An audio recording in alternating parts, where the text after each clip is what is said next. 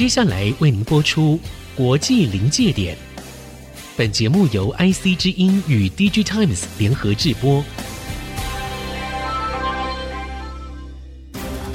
诡谲多变的地缘政治，当国际冲突找上我们，DG Times 总编辑巫凌翔带您剖析科技产业，了解国际局势与世界观点。欢迎收听国际临界点。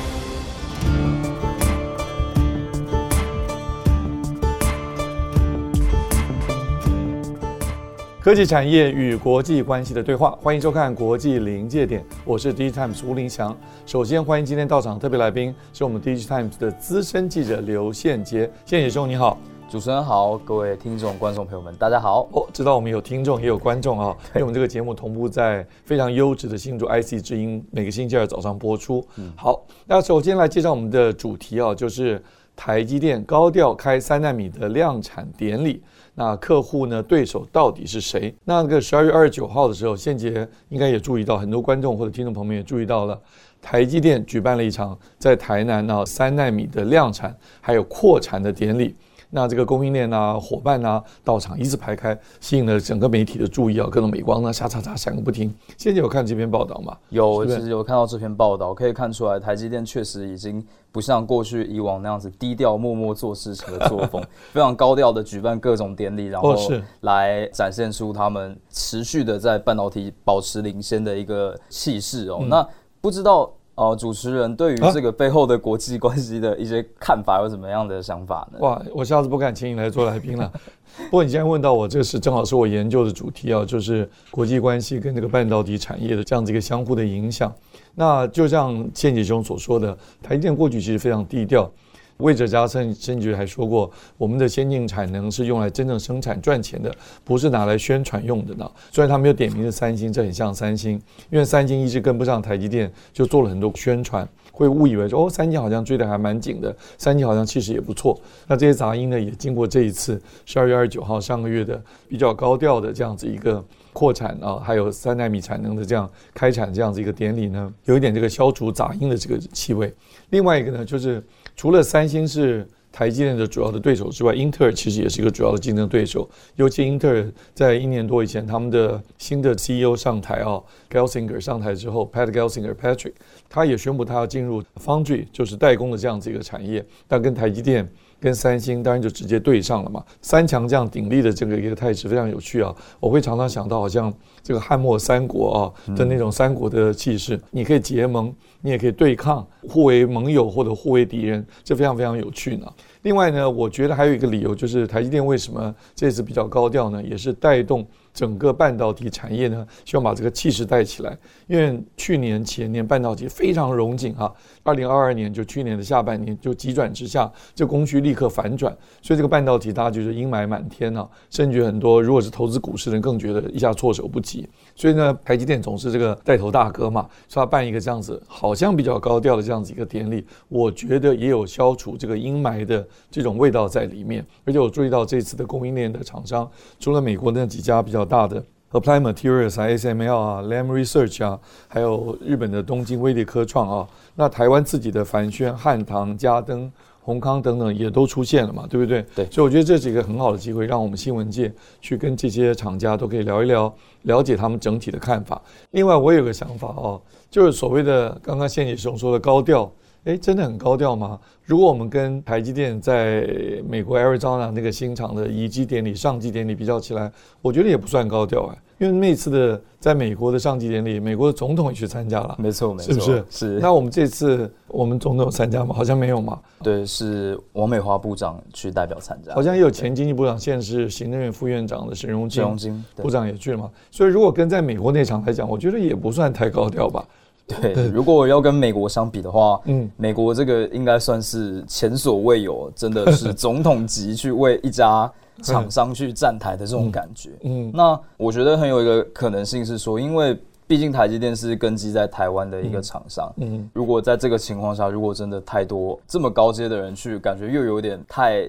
你可以说有点太做作了，因为毕竟台积电在台湾已经有这么多厂房了，然后突然的在这个台南的这个厂房，然后才突然去做这样子的一个宣示，其实我是觉得好像也没有一定有这么大必要。那台积电这个设新厂对于美国跟台湾的意义是稍微有一些不同的嘛？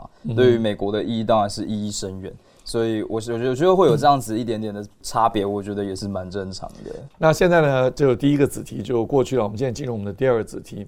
那台积电跟三星的持续的竞争，看来这个战场转移到美国去了。是。那是不是先说一下台积电跟三星的竞争？请谢姐帮我们回顾一下好不好？那台积电跟三星的竞争，其实已经在晶圆代工上面已经延续了非常多年。当然，从一开始最早的时候是 iPhone 的处理器晶片这一块，一直长期以来苹果是。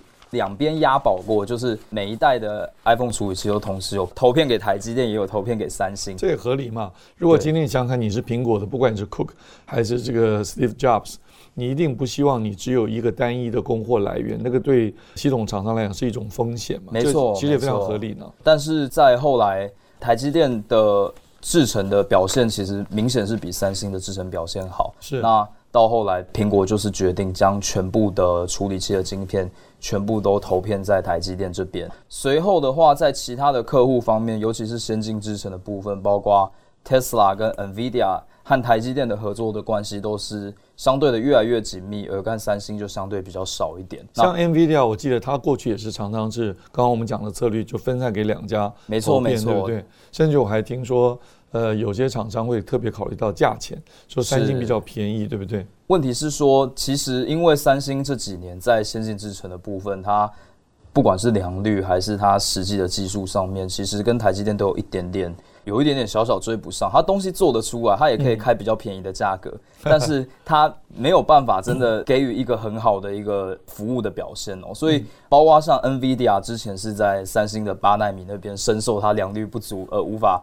顺利出货所库，所以它现在最新的 RTX 四零系列其实就全部都转投台积电的四纳米。Tesla 部分其实它也是两边都有互动，两边都有投片的。但是针对一些比较高阶，尤其是未来，包括它在五纳米跟三纳米的产品，针对所谓的 Full Self Driving。就是更高阶到 Level Five 的自驾等级的晶片，它其实是完全交给台积电操刀，并且已经确定说未来可能会在亚利桑那的那个厂去做投片。嗯，换句话说，即使三星在用低价的这个行销策略想要抢单，也抢不走呢。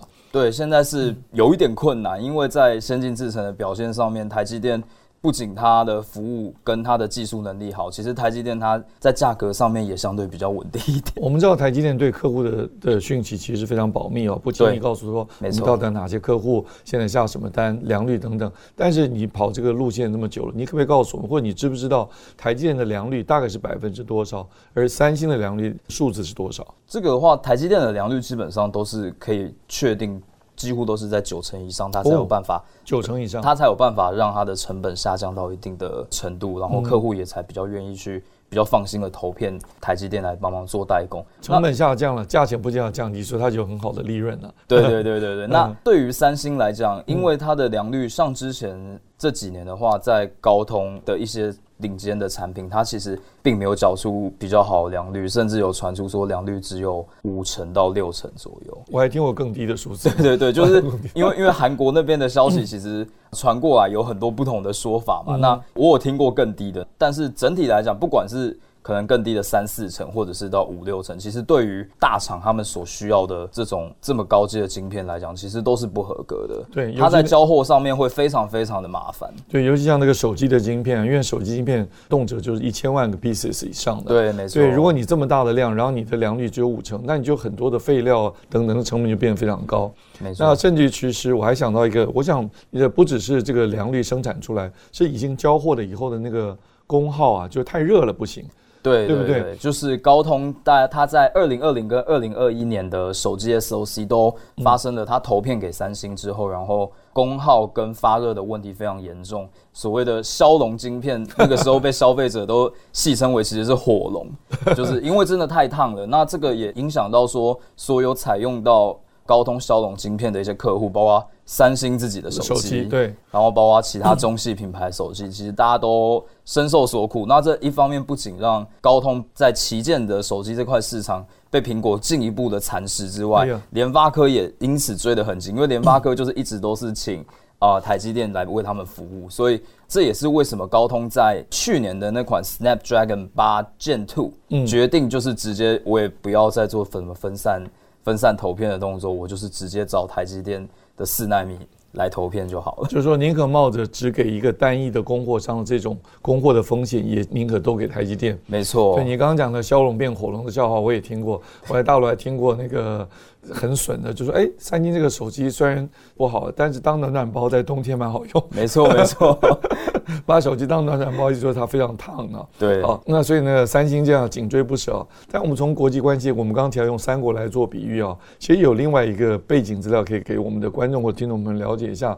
就当这个厂商只有三家的时候，这个竞争啊是一种比较稳定的态势，因为大家都关注你的竞争对手就是对方，像台积电紧盯三星，三星紧盯台积电。当然现在有一个比较小的，你用魏蜀吴关三国比较起来，Intel 现在也加入这个战局，但基本上不会像。汉末是三国嘛，唐末是五代十国，不像那个十国就是比较大乱斗。是，所以现在我们在观察这个台积电、三星跟这个 Intel 的竞争啊，其实我们可以看得比较清楚。但这也是一个比较稳定的竞争的局面，这个对台积电来讲是一个比较有利，因为台积电的生产技术啊，的确良率都是非常非常高。而且如果我们能够再提看到一些这个所谓的 Capex 啊，这个资本支出的数字来看的话，那个台积电是非常非常高。我记得台积电二零一九年七纳米。已经用 EUV，那时候 Capex 是一百四十九亿元美元啊。那到二零二二年，就去年，呃，虽然有调降了一点，但也有三百六十亿。可是我们比对那个三星的 Capex 呢，它在 Foundry 这个部分，就代工部分，大概只有一百亿多一点美元。所以这样来看，它其实要跟台积电要能够竞争是非常非常困难的，所以这样看起来，我们台积电大家不用担心啊。虽然在国际的地缘政治板块挤压之下，出现了所谓的区域化啊，但绝对不会出现去台化，短期间不会有这样子的忧虑，大家可以比较放心。护国神章仍然是非常安稳存在的。没错，没错。好，这个对我们很重要。好，在我们结束第二个子题之前，还想请教一下宪杰兄哈，这个台积电到美国设厂，三星也到美国设厂，好像站长跑到美国去。那有一种说法说，除了国际关系的压力之外，好像也有就近服务客户的这种考量，你觉得呢？嗯，我认为其实实际上是客户有想要。这些晶圆代工厂就近服务他们的需求，所以啊、嗯呃，这些晶圆代工厂又多了一个理由到美国去设厂。对于这些美国的大客户，包括苹果、包括 NVIDIA、包括 AMD 这些厂商来说，嗯、虽然大家其实都很清楚，当把晶圆代工放在亚洲的话，成本一定是比较低的，嗯、不管是否台积电还是否三星，都是一样的。是，但是。因为现在政治局势的改变，加上白宫又有 Made in USA 的需求，是那对于这些厂商来说，哎、嗯，或许我今天让我自己的产品有一些 Made in USA 的部分，嗯、对他来说，他也是一种累积他自己在不管是在政治上的资本或者话语权的一种方式。嗯、那不管他是在台面下的一些利益，还是台面上未来白宫会推出更多补助，这对他来讲都是。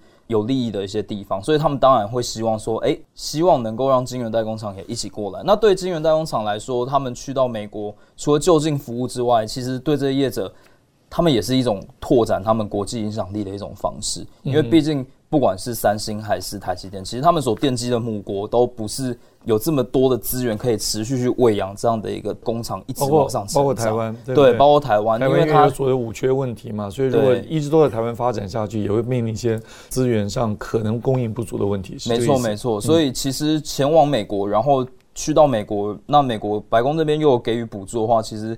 对于这些金融代工厂来讲，也是一个很好的往国际走出去的一个契机。所以啊，事出必有因。然后呢，原来的动机可能是为了国际，美国为他自己重组供应链，为他自己的国家安全。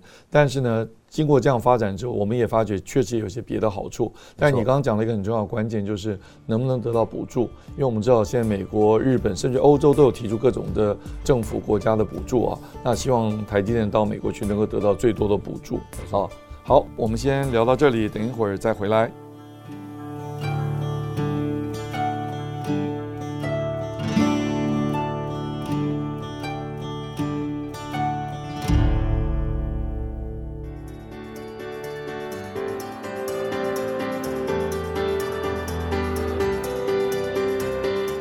IC 之音的听友，大家好，欢迎再回到国际临界点。那我们结结束第二个子题之后，我们现在准备进入第三个子题啊，就是我们知道台积电的三纳米的首批的这个产能是给了苹果，那等于是用我们刚刚的话讲，叫苹果抢到三纳米的 TSMC 的头香，对不对？那接下来竞争对手就高通。联发科都是做手机的 SOC 的这些厂商，他们会不会跟进呢？你们现在到底有没有听到什么样的一些讯息？因为我们 DigiTimes 自己的报道曾经提到过，三奈米的这个代工价钱啊，TSMC 是提高了价钱很贵啊。在这种情况之下，你觉得他们会跟进吗？或者什么时候、什么条件之下会跟进？我认为这个跟进与否，可能对高通和联发科来说是两个不同的 story。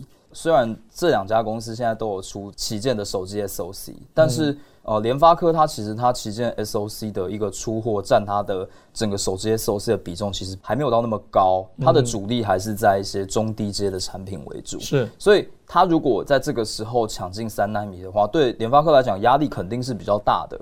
第一个，它要扛着这么大的成本，但是它实际的出货的量。又没有那么多，是三纳米确实非常贵。对，那联发科来讲叫做成本提高。对对对，那它如果没有办法达到这样子的出货的规模的话，嗯、那它现在急于抢进三纳米，加上现在手机的市场其实并不好。是整个全世界的手机市场其实都是比较低迷的状态的。对，比较低迷的状态，所以它现在抢进三纳米，其实对他来讲实际的经济利益是没有很多的，比较多。如果他真的要做，就是宣示哦，我的技术也做得到。宣誓的意味比较重一点，就可能不是真的会大量投片，对对对，象征性也就少一点。比方说，我也做到了，我有这个能力就可以了。对，那现在供应链对于联发科今年会不会跟进三纳米，其实都是相对比较保守的。多数人认为可能。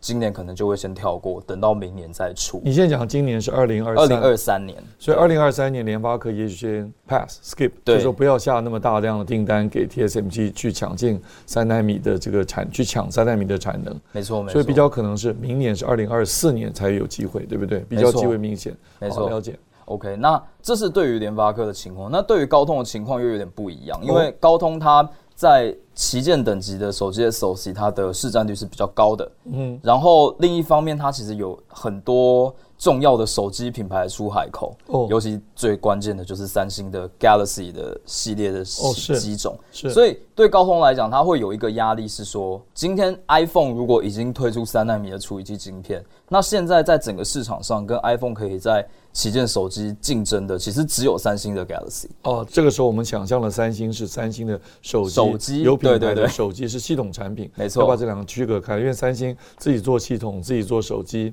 它同时也做晶片，所以要把这两个概念分开来考虑啊。没错，那三星如果它考量到它的手机的销售，它必须要去跟 iPhone 竞争的话，嗯、那如果今天它的处理器不是三纳米，哦，等于说它在所谓的旗舰手机的消费者的心目中可能会。很明显的会有一种哦，我落于下风的感觉。所以对于三星来讲，他可能会更希望高通可以提供三纳米的处理器给他。嗯，那这个东西是不是要投片在三星的三纳米？这个是另当别论。我觉得以目前的情况来讲，高通可能也不见得这么快就会愿意去信任。三星的三纳米制程是足以生产够好用的手机 SOC，毕竟过去在四纳米的情况并不是特别，不能再做成暖暖包，这个绝对不行。对对对对对，所以所以这个部分，那当然韩国那边会有很多消息说，哦，高通不见得会一直投给台积电哦，他可能会转回去投三星。但是以目前，我觉得还是要看实际的成绩说话啦，就是因为台积电目前它的三纳米，它有固定的客户，然后它实际上它的良率表现也是比较好的。所以在这样的情况下，我认为高通最后如果要投片三纳米的 SOC 的话，应该还是会首选台积电。那决定他要不要去做这件事情，我觉得就是看他的手机客户们的态度，有没有需要为了跟苹果的 iPhone 去在旗舰手机的市场做竞争，这个就会决定说高通有没有必要去跟进。那整体来说，因为现在的手机市场确实是比较弱，嗯、所以你现在跟进的话，其实对营运来讲一定会是压力的。嗯，可是三星啊，不管是韩国人的民族性也好，还有三星自己过去竞争策略，也常常在整个产业景气低迷的时候，还大量投资来抢占市场。譬如过去在 LCD 啊，在 DRAM 啊，他都曾经采取过这种策略啊。没错，就明明是 downturn 的时候，我就大量投资，然后把这个所有对手全部都打趴在地方。所以呢，我们也很难讲说三星就一定不会做这个事情。没错，对，但是我觉得从你刚刚的呃回答里面，我听出来很重要一点，就是因为台积电自己三纳米这个良率又高哦，然后那个价钱应该说合理。所以说，如果要往高阶手机去发展，三星自己就面临这个困局，他们没办法交给自己，也做不出来。高通也不会交给他做，他自己要手机要跟高通买，高通也不会把晶片交给他做。所以还是台积电能够抢到最多的大单，对不对？在这种情况下，如果我们呃，手机的这个市场能够从这个低迷然后转上来，因为手机市场其实变动蛮快的，说明在今年下半年，尤其苹果不是每年年底都会推出新机嘛，对，说不定有带动一波所谓高阶手机的这种换机潮啊，啊，甚至耶诞假期的这个礼物潮啊等等，这样子呢，又能够把这个手机的晶片的这个竞争呢，又拉到一个。一个一个某种程度的高峰嘛，对不对？嗯，没错。那最后我们还剩下一点点时间，可不可以跟我们讲一下高阶市场这个需求有可能，或者你要补充什么一点？因为我们还有一点时间呢。呃，我认为最主要还是因为现在的高阶手机，其实 iPhone 是一个有一点点快要变成独大的一个情况。其实有很多的供应链业者已经都很明白的讲，你现在要买高阶手机就只有两个，啊你就是 iPhone 跟 Samsung Galaxy。对，对于多数的消费者来讲，中系品牌在华为失去取得晶片的来源，华为很难，华为这个巧妇难为无米之炊。对，所以买不到晶片就做不出手机对，所以它基本上已经是已经没有办法在旗舰市场上面竞争。严苛一点，就已经出局了，已经出局了。所以现在就是只有 iPhone 跟 Samsung Galaxy。Samsung Galaxy 在过去一年多，我看它的那个每季的销售额，在几个特定市场降的还蛮多的。对，那是那是因为二零二二年整个非苹果的手机的销售都不是特别好。嗯、OK，所以也不是它一家特别差。对，就是中国手机其实状况更差一点。好，好，我非常高兴啊，今天请到我们资深记者刘宪杰到我们节目现场来，因为你是珠宝 IC 设计嘛，Fabless。从这个上游的角度，事实上你也关照到了下游系统的出海口的这个部分。是，好，我们希望你常来上我们节目哦。那我们也提醒我们的观众朋友们啊，我们现在收看是国际临界点，是 DigiTimes 跟 IC 之音的联合制作节目，在这个 YouTube 上面，当然大家随时都可以收看了啊。每个星期二的晚上九点钟上架，不要忘了订阅，开启小铃铛，那就可以在第一时间收到我们的更新的通知。那 IC 之音的听众朋友会早一点听到我们节目内容，是每周二早上七点钟在新竹的 FM 九七点五播出。我是 DigiTimes 吴林祥，啊，我是 DigiTimes 记者刘宪杰。好，非常感谢您的收看，嗯，跟收听，谢谢宪杰，谢谢大家。本节目由 DigiTimes 电子时报与 IC 之音联合制播。